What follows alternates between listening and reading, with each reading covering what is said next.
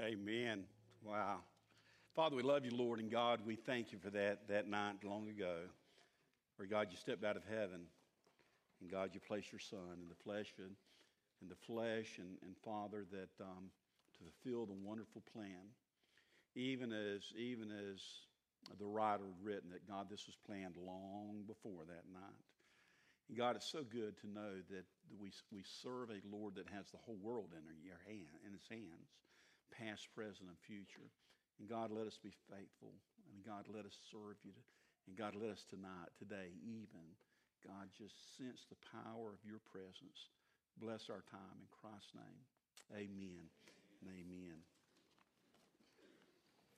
Well, what a what a powerful, you know, songs and and and really, we should be able to to sing Christmas carols all year long you know, as you stop and think, and there's something that's just special about Christmas time. It just seems like around this time of the year that, that everyone's heart begins to change. There just seems to be more joy, there seems to be more generosity. And boy, there's, there's, some, there's something about it that as families gather, you're, you're willing to lay aside some old stuff but then you wonder, why shouldn't that be every day of the year? And it should be for a believer.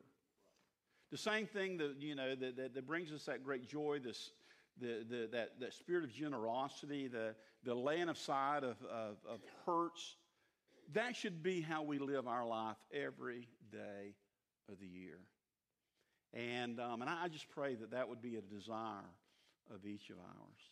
Man, it's so good to see everyone. And, and wow, for some of you, it's able to, to be able to come home. It's good to see you. I see Karen, Tanner, our families come home. And, and wow, I even saw snuck, saw snuck in the door somewhere the Johnson family. Where are the Johnson family? Where are they? Man, you stand up. Let us see you out there. At least we want to see the babies, anyhow. Wow, we thank God for Summer and Dale. And um, they kind of snuck in the back door there. But boy, we, we're so good to have them with us, any of you that's come home and, and um, to be with families. Well, what, what do you preach on the, on the, the, the Sunday between Christmas and New Year's? Well, I was thinking about what the writer of Ecclesiastes, he says, you know, there's a time for all things. There's a time to be born, a time to die, a time to laugh, a, a time to cry. And I think that we do need to stop and, and, and, and specific times in our life, just take that moment and, and use that for the glory of God. And as I was thinking, as I was praying through, there's, there's, there's a verse that continued to come to my heart. As a matter of fact, it's one that you hear every month here as we stop and we share in the Lord's Supper together. It's a passage that, that, that, Paul has, had written when he, was, when he was teaching the church of Corinth about the Lord's Prayer. And that's what I want you to do today. I want you to take your Bibles. I want you to turn to 1 Corinthians, the 11th chapter.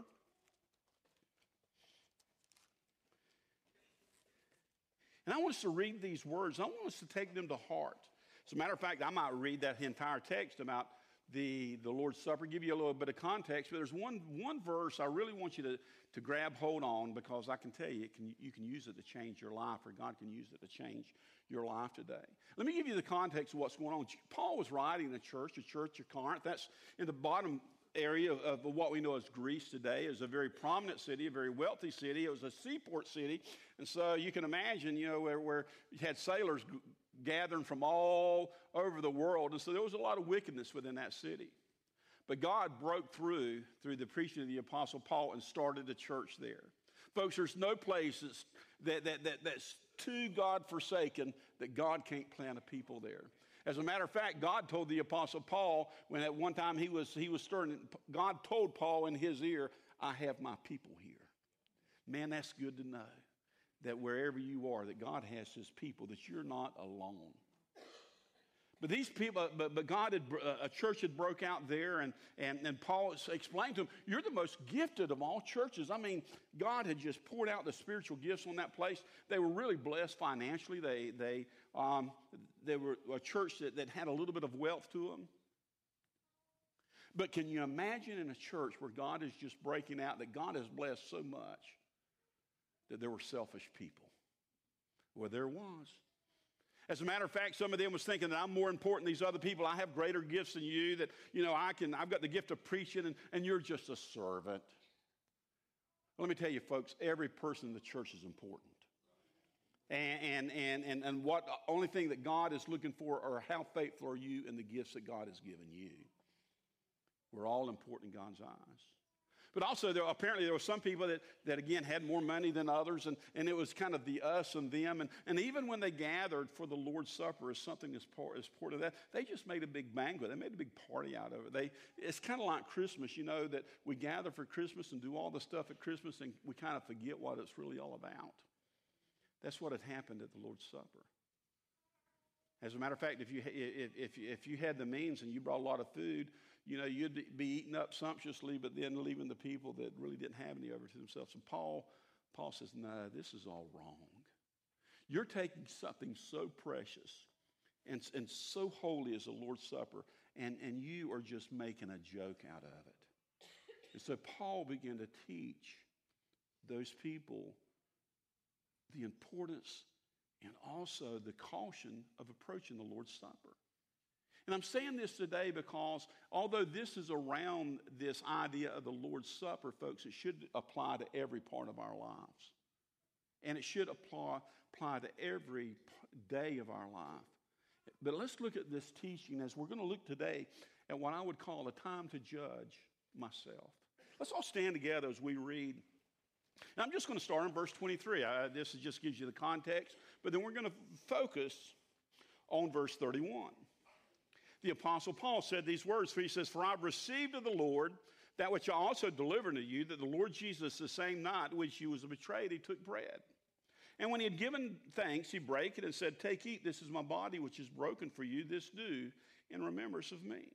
And after the same manner, he also took the cup, and we had supped, saying, This cup is the New Testament in my blood.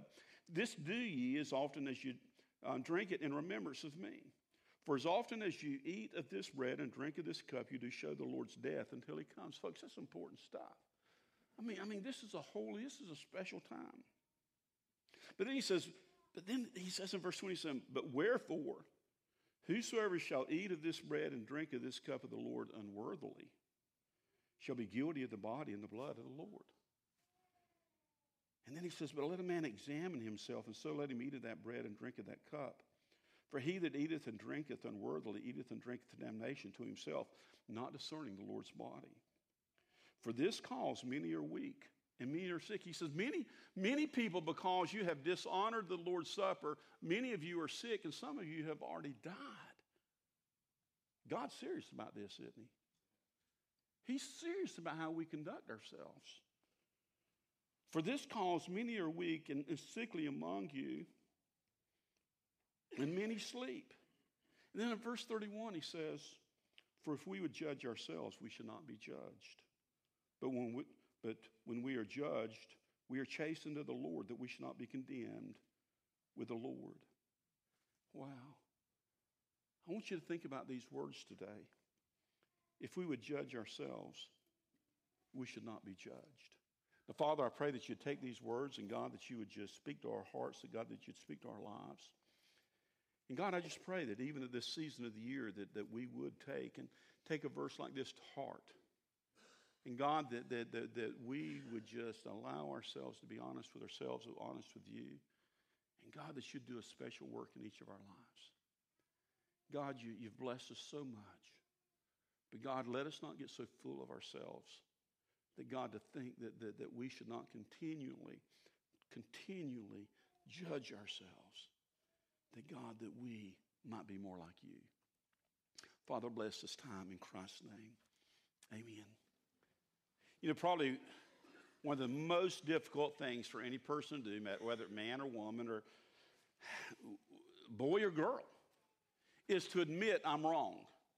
Or, or to admit that I got areas in my life that, that just aren't up to snuff. That goes against every grain of our selfish nature.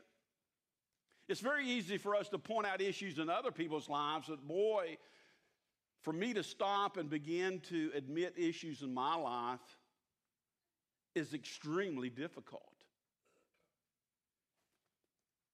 But you know that when we fail to do that, what we are doing is even as Paul says, we're doing nothing more than trampling on the blood of our Lord Jesus Christ.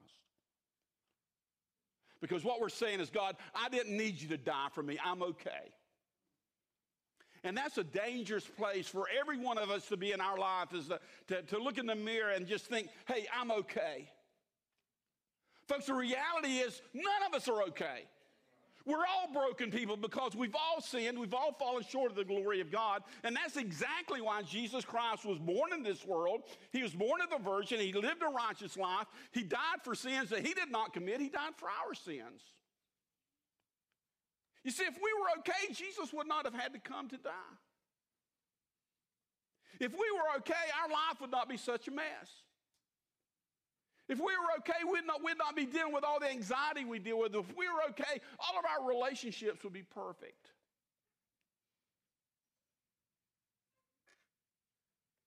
If I was okay, I wouldn't think of these hideous thoughts. If I was okay, I wouldn't let my anger get away with me. So I think we can all admit hey, I'm not okay. And this is what the Apostle Paul was saying to this church. This church was a glorious church. And it'd been very easy for Paul to pat them on the back and saying, You're doing all these great things for God, but, but, but Paul would not let them get away with that. He says, You're abusing the things of God, and he says, You don't need to do that because not only are you harming God, but you're harming yourself. And what he was saying is that every time we come to eat at the Lord's Supper should be a time that we should stop and judge ourselves before we, we, we partake. But I submit to you that should be something we do every day. As especially as we, we come to this end of the year, 2015, and you may look back and say, well, it was a great year, or you may you look back and say, well, man, it was a miserable year for me. I'm ready to turn the corner. But, folks, it's still a time that we should stop and we should take into account. You know, there's times, just every week, every week in my life, I sit down with my, my computer with my Quicken and I do an accounting of my finances. I reconcile my checkbook. I, well, I don't have a checkbook anymore. I reconcile my finances. Why? Because I don't want my finances to get out of whack. It'd be very easy for me to make a mistake or someone else to make a mistake, and then if I wait till longer, it just gets worse and worse and worse. Folks, mistakes do not go away, they just get bigger over time. And that, whether, whether in the financial world, or whether it be in our spiritual world, whether it be in our relational world, that, that folks, until, and, unless we stop and give an account, we'll never address those particular issues. Now, I just suggest to you as we come to the end of 2015 that we should all just take a time and, and he, hear what the Word of God is telling to us through the Apostle Paul that, that, folks, it should be a time that we should stop and judge ourselves. And let's just talk about that for a moment. This idea of judging, what does that mean? I think it's very interesting that the Apostle Paul uses the word here. He kind of makes a compound word, but um, in the area of judging, it, it, means to really to take accounting, to make a decision about ourselves. But the word that he uses here, he, ha- he puts a preposition that means thoroughly, it means throughout. That there should be a time that, that we stop and we, we look and make a judgment throughout our lives. I mean, we need to examine our lives from top to bottom. Don't just take a glance at it, but it be, should be something that's very thorough within our lives. Just kind of like when I was thinking about that when, to give you an example, that when I was a kid, we loved to go trick or treating. Any of your kids ever go trick or treating? Now, you know, that was way before they gave the Snicker bars and the almond joys and all of that stuff. You know, they'd give you this little hard candy and all of that stuff. But, boy, we'd go and I, would always have a bag full of candy. And so uh, for some reason, we, we used to gather at, back at my grandma's house, and because it was Ronnie and Don and Jan and me, and we'd gather back there. And what we would do is we'd just, all of us dump our bags out. And then I would begin to thoroughly go through all my candy to determine which was the good candy and which was the bad candy. I mean, who would give licorice to a child? I hated it. And I did not want that to get mixed up into my good candy. And I hated any candy with cherry because my, my asthma medicine when I was a child was cherry based. And I hated cherry because it made me think of medicine. And so what I would do is I would sit down and, and I'd dump all my candy out and I would, se- I would go thoroughly through it, separating what I thought was the good and the bad. See, I was judging my candy. And I was going through it thoroughly, separating the good from the bad. Folks, I suggest to you that may be what God is speaking that, that we need to do to uh, ourselves is we need to go through ourselves and thoroughly check our bags and separating that which is good and that which is bad. And I think it's interesting that he said that we are to judge who? Ourselves. Well, we know that in this whole matter of judgment that the Lord Jesus Christ himself is called the righteous judge. He is the one and the true judge. As a matter of fact, we know also from Matthew, the seventh chapter, verse 1, Jesus Christ says, Judge not, lest you be judged yourself. And so we are condemned for judging others. We had no business bringing judgment because Jesus alone is the righteous judge. Jesus alone knows what's in the heart. Jesus alone knows what's, what, what every situation is going on in a person's life. You and me do not know that when we judge someone else. Oh, folks, how I've judged people before not knowing what was going on in their lives. Or I've judged people before not knowing what the real situation was. And I was so very wrong. And I have to admit to you, that is something I have to deal with all the time. But he says, the only person that I'll give you, I'll give you permission to judge is yourself. He says, if we would thoroughly examine ourselves. Wow. And I think that's a responsibility. I don't think that's only just a, a suggestion. I think that's a command that, that, that, that that we need to take heed to ourselves. And, and the way that that's written in, in the imperfect tense, that, that is something that should be done continually in our lives. It's not something we just do that when we gather together for the Lord's Supper or even that we do that when we end the year like this, but that should be something that's going on in our lives on a constant basis. But I challenge you today to stop and, and, and take heed to what the Apostle Paul is telling us about the importance that we continually, thoroughly place an examination upon ourselves. Because why is that so important? I think, first of all, it's very, very obvious why it's so important when we within this text. And, and so, therefore, I need to deal with that first. Because, first and foremost, why it's so important, because when we judge ourselves, it will free us from God's condemnation. That's pretty good news, isn't it? Folks, God is serious.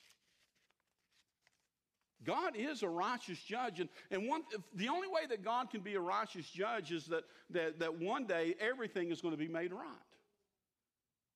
There's no sin that's going to be forgotten, there's no sin that, that's not going to go unpunished. And that's the hope that I have as a believer, even when someone else does wrong against me, that one day that person is going to have to give an account of that. And I don't have to be the judge, God will judge that. And, and what the Apostle Paul is telling this church, you need to be careful. He says, because of your wrongdoing, he already says, that's why many of you have been sick, and that's why many of you have even died. Now, I don't know about you, but that's, that's pretty heavy stuff. Because what that is telling me is, first of all, God simply will not allow his name to be continually desecrated. God is serious about holy things. And, and, and him speaking on the Lord's Supper is a very holy, it's a very precious moment. It, it helps us remember the death and the burial uh, and the resurrection of our Lord Jesus Christ. And, and he does not want that to be profaned. God is serious about sin. I think we've forgotten that within our society. That God is serious about sin. You cannot play with sin and there be no consequences. Now, there's no doubt that he's speaking of a very serious type of an offense to him in, in desecrating the Lord's Supper. But, folks, I can tell you that trickles down to every sin that we have. Our sin will be judged. And God is the one who will judge that sin. So, so one day, uh, there's going to be an account. That's why Christ came. That's why he died for the penalties of our sin. And, and thank God for that. But, folks, just because God died for our sins, Jesus Christ died for our sins, and, and um, took our sins to the grave and, and, arose again, does not give me the permission to go out there and live like a hellion all my life. I'm sad to say there's some people that believe that. Well, I trusted Jesus as my Savior. My sins have been forgiven. Now I can go out and live like the heathen. You need to examine your salvation if you can do that. Because what you're doing is you're, st- you're trampling on the cross. But God is very serious about sin. But also, I think it's very, very interesting that who is he speaking to? He's speaking to his church. That also we need to understand that the reason that judging ourselves is, is, is so important is because also God will discipline his children. God, if you are truly a child of God, God loves you too much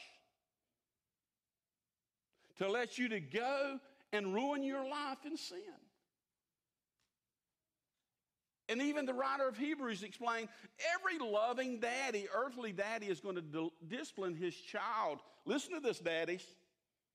Every daddy who loves his children are going to discipline his children because he wants to correct them and correct that bad behavior. And God is the ultimate loving father. And that's why he says in Hebrews 11 6, the writer says, Because the Lord disciplines the one he loves, and he chastens everyone he accepts as his sons. God will whip you and me if we are his children. And so, therefore, we, he's saying that, that if we would judge ourselves, we would not be judged. And what, what, you what you have to understand is when we judge ourselves, that requires confession. And confession means agreeing with God. You see, that's what judging is when we come and we see an area within our life is where we're confessing that God, I know this, this uncontrolled anger I have is wrong and it's a sin against you. God, I know these lustful thoughts that I have are wrong and they're a sin against you. Where I'm confessing that, that God, I'm confessing that this wrong behavior in my life is against you. As a matter of fact, confession is so powerful. The Bible says if we would confess our sins, he, he, he says this in, in 1 John 1 9, if we would confess our sins, if we would agree with God about our sins, then what? He's faithful and just to forgive us of our sins and cleanse us from all unrighteousness. And you cannot honestly judge yourself without the idea of confession. Because that is where we're calling our sin a sin. Isn't it funny how we like to rename our sins today? That, that you know, sins that, that, that are an offense to God, we rename them so they don't sound so bad. Folks, it doesn't change God's mind about it. We can call it anything we want to. But, folks, to God, sin, sin. Adultery is adultery. Fornication is fornication. You can call it whatever you want to. Bitterness is bitterness. You can call it whatever you want to. But God calls it sin. But when we begin to judge ourselves and begin to turn the spotlight upon our own lives. And we begin to recognize and call our sin for what God calls it. That's when we begin to confess our sins. And we begin to confess our sins. What we're doing is judging ourselves. And he says, because if you would judge yourselves, then you would not be judged. I think it's kind of interesting that, you know, how foolish it for us is, is for us to try to hide our sins from God. Now, I can hide, you know, a lot of times I can hide my sins from other people. Folks, how can I hide my sin from the God who knows all things? How can I hide my sin from the, the, the God who sees all things? How, how stupid is that? But when God says, listen, if you would just go ahead and judge yourself, then I won't have to judge you. And it will free you from condemnation. And I, I, I encourage you today to stop and I challenge you today. I challenge you today to judge yourselves and begin to confess your sins and take them before God and deal with them. Wow. But you know, there's other things, there's no doubt about it. It, it, it addresses that issue about, about setting us free from God's condemnation because what we, what we are doing is condemning ourselves. But there's some other things that when we uh, judge ourselves, is judging ourselves also is really the first step in, in, in a person's recovery or restoration. The first step. One thing about Celebrate Recovery that they'll tell you that one of the most important things that you, before a, a person begin to be set free from their addiction or anything that has a hold on their life is again they need to confess that. That's why if you ever go to a, uh, a, Celebrate Recovery meeting, you've heard some of them meeting here, you know, they'll stand up, I'm John Rollerson, I'm a grateful believer in Jesus Christ, but I deal with a judgmental spirit. I deal with fear. I deal with anger. Because what you're doing is you're putting it out there and, and, and you're, you're not proud of it, but folks, it is what it is. And until you begin to agree that I've got an issue within my life that's against God, I can never begin to work on that issue. And why not go ahead and say it? Because God already knows it. But every relationship that we have that is broken, the only way that relationship is going to be restored until there becomes to be some honest confession that I was wrong. See, it's so easy within a relationship for a person or for, for me to tell you everything that's wrong with my wife. Folks, I don't need to concern myself so much what's wrong with my wife. I need to concern myself what's wrong with me. I need to judge myself. If you sit down with someone and they begin to rattle off what's wrong with everyone else, then you understand that you're standing before a person that has got a lot of problems in their own life. And they will never be corrected of those issues until they begin to, to first admit that, hey, I've got issues in my life. I need to deal with my issues. That's going to be the first step of any recovery. That's going to be the first step of any restoration that goes on within your life between you and other people, between you and yourself, between you and God. Is saying, saying, God, I need you. I've got my life's messed up.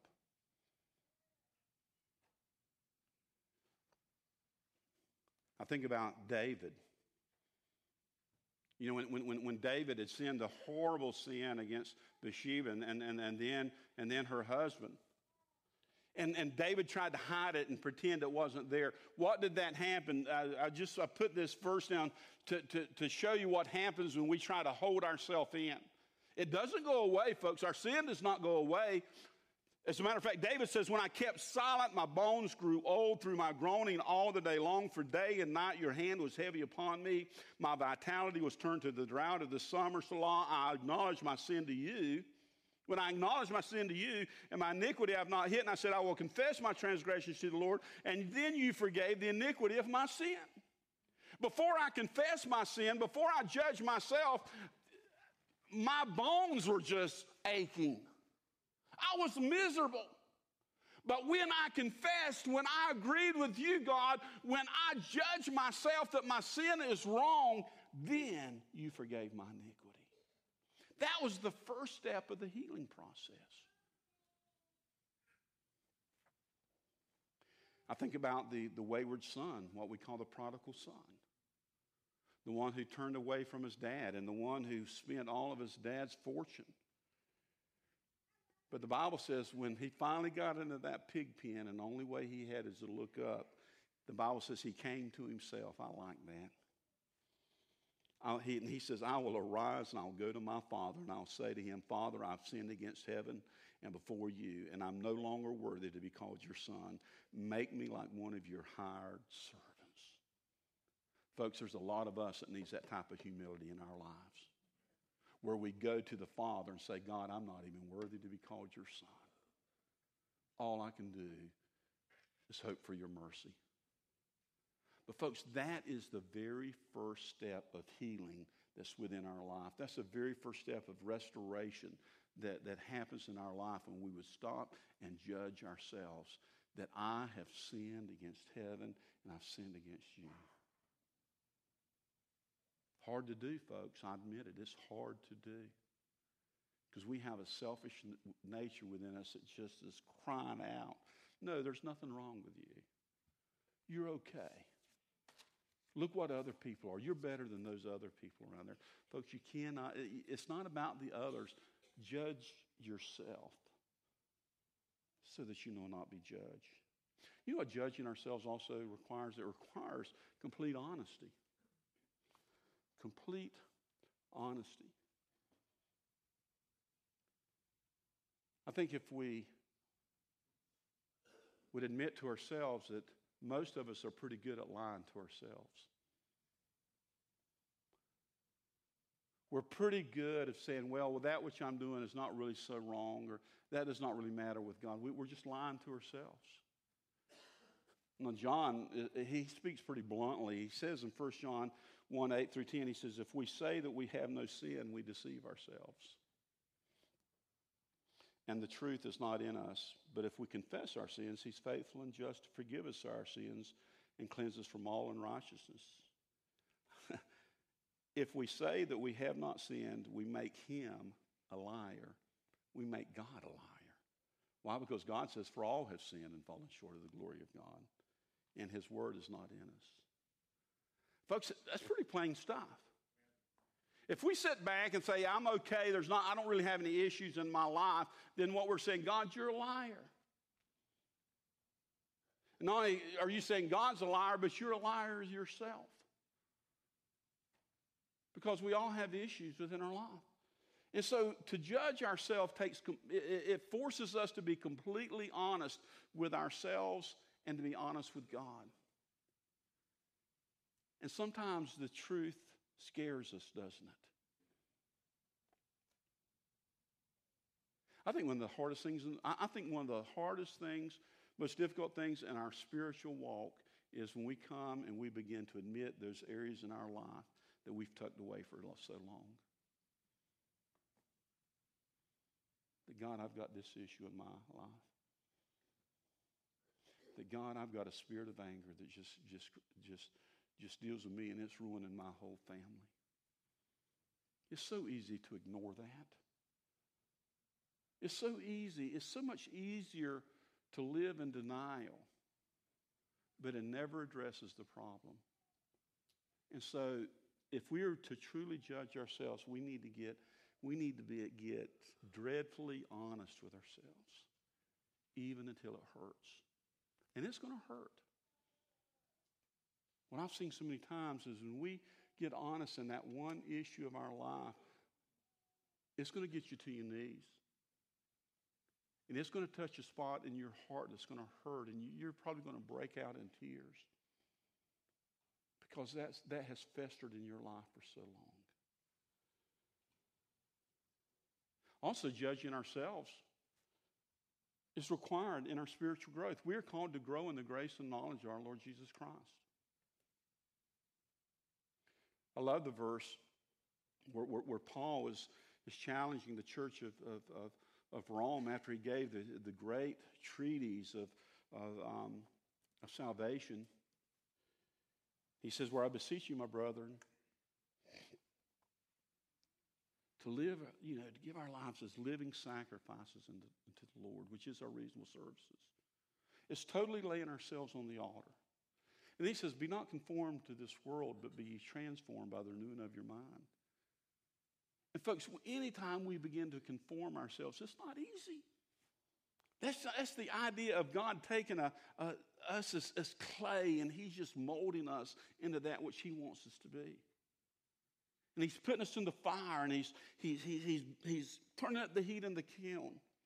But that's the only way we can grow as believers. The Apostle Paul calls it in, in Colossians as taking off the old and putting on the new. I love the story that I, I heard just this past week that, you know, we, we had a very, uh, had, wasn't, that, wasn't that a great Christmas program? Man, it was terrific.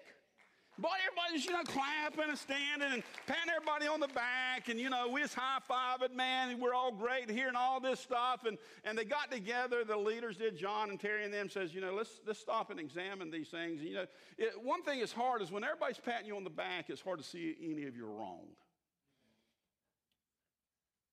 You know, when, when boy, and everybody's just feeding us how good we are, it kind of blinds you to issues. Now, thank God for Terry because I heard Terry, yeah, I heard that Terry says, I want to know all the negatives because I can't correct them until I know them. I love that, Terry. And see, and that's what we need to do in our own lives. Again, sometimes, you know, we love everybody telling us how good we are, and so therefore it's so very easy to kind of just push away the negatives in our life.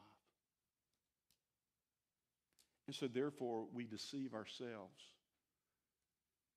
But, folks, until we correct those negatives, we can never grow to be more like Jesus Christ.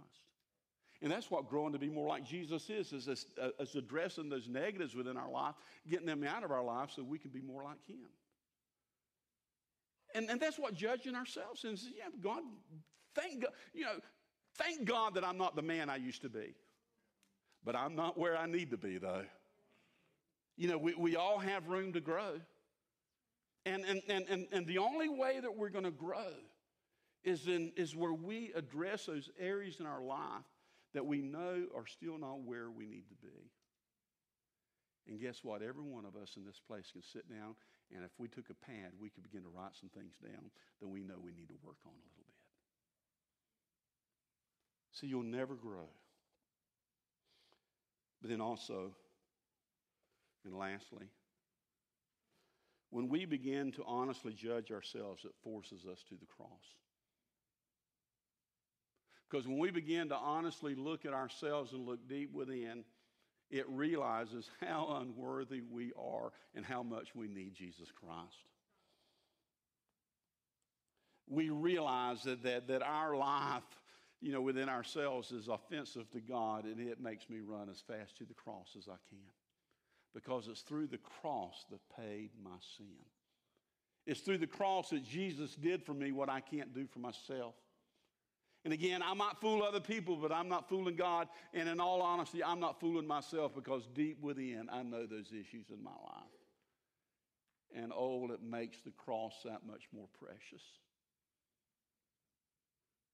Oh, Jesus, keep me near the cross. There's a precious fountain. And it just forces me, forces me to lean on the cross. And so, as we come to the end of this new year, I think it's a, a great time as we start and we, we begin to look forward to next year. I, I encourage you to stop and, and, and take a look at your own selves. Wouldn't it be great if we would begin to be, starting today, be honest with ourselves and, and, and, and and addressing those things and calling those sin within our life what God calls them and begin to lay them on the altar so that we can walk into the new year without that extra load. Also came to mind as I closed that it, it's always fun to me. I've been on many, many mission trips, and so we've traveled down to Honduras many, many, many times. And it, you, it doesn't take, all you have to do is to see the amount of luggage to see how many people's, how many times a person's been down to Honduras. Because if you see a person that, has, that maybe that's their first trip to Honduras, man, they got a piece of luggage. And even though it's supposed to be a 50 pound weight, they, they've, tried to, they've tried to take one piece of luggage and jam 950 pounds in that thing. They, they take hair curlers and all that stuff in there, and I'm, I'm not, you know, I'm not saying, you know, who, but uh, just all kind of stuff. You know, and boy, I got to have a pair of jeans for every day, and you know what? I better take a couple of shirts. You know, we never don't know if we're going to go out, and all of this stuff, and and man, you cram everything you can. But after you've been going for a few times, you say, "This is crazy." I get tired of dragging all this through the airport, so Brother Sam, I'm going to take me one pair of jeans and them baby better last me all week long. And I'm not going to intend on bringing them back because they're going to be so bad, I'm going to leave them down there.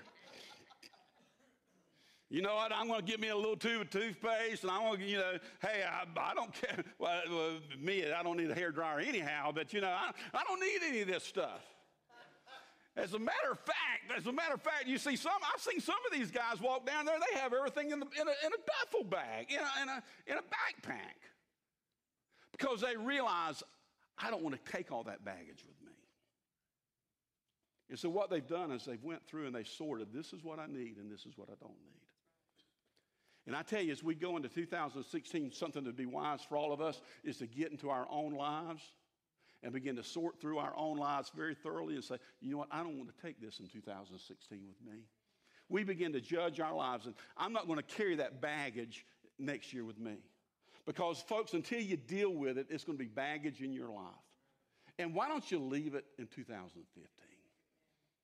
I can promise you it's going to make 2016 that much better. But the only person that can do that is yourself. If we would judge ourselves, we would not be judged. Folks, Jesus has come that we might have life and we might have it more abundantly. And he does not want us to deal with all that stuff. He says, bring it to me. And in just a moment, we're going to pray and we're going to just, just have a time of invitation because what I'm going to invite you to do is to stop and examine yourselves. God, is there any stuff in my life that I, I want to leave? Any stuff that, God, I know that's not pleasing to you. God, I'm just going to confess it. I want to lay it at this altar, and I want to let you do what you, you know, that God, I want to walk into next year set free from that stuff. Is the Holy Spirit speaking to you? Or maybe you're here today, you've never met Christ as your Lord. I invite you to Jesus Christ today. Let's pray. Father God, we love you, Lord. We just thank you for this time. And God, I just pray that you bless us this time of, of altar, that God, that today, that, that Lord, that you would deal with us, and Lord, that, that we would just judge ourselves. And God, that we'd be set free. We love you, Lord. Do what you want to do. In Christ's name, amen.